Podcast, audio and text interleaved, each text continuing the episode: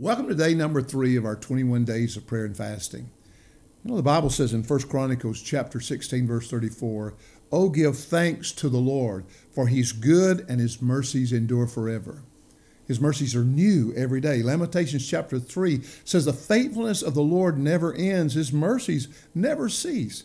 Great is his faithfulness, his mercies are new or begin afresh every day.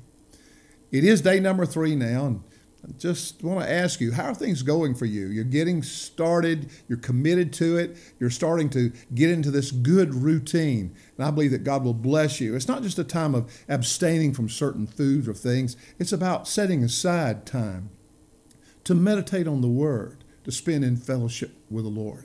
Now, uh, each day we're also going back to Romans chapter 12. In Romans chapter 12, has 21 verses, by the way. So in day three, we're on verse three of Romans chapter 12 that says, For I say, through the grace given to me, to everyone who is among you, not to think of himself more highly than he ought to think, but to think soberly, seriously, as God has dealt to each one the measure of faith. In other words, don't think that you're better than you really are.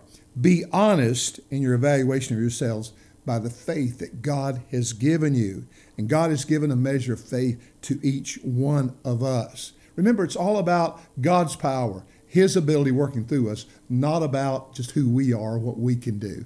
So I want to encourage you today look to Him, depend up on Him. Now, before we go, let's pray. And our prayer focus today is on giving thanks, having a thought, uh, having a, a, a full heart of thanksgiving, committed to praising Him and thanking Him during this season of fasting. Father, in the name of Jesus, we just want to say thank you.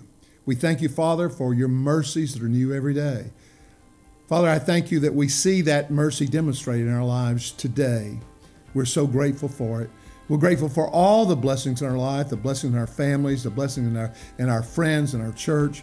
Lord, we pray for your blessings even upon this nation. And God, we're so thankful, so grateful for your goodness. And God, we just bless you and praise you today.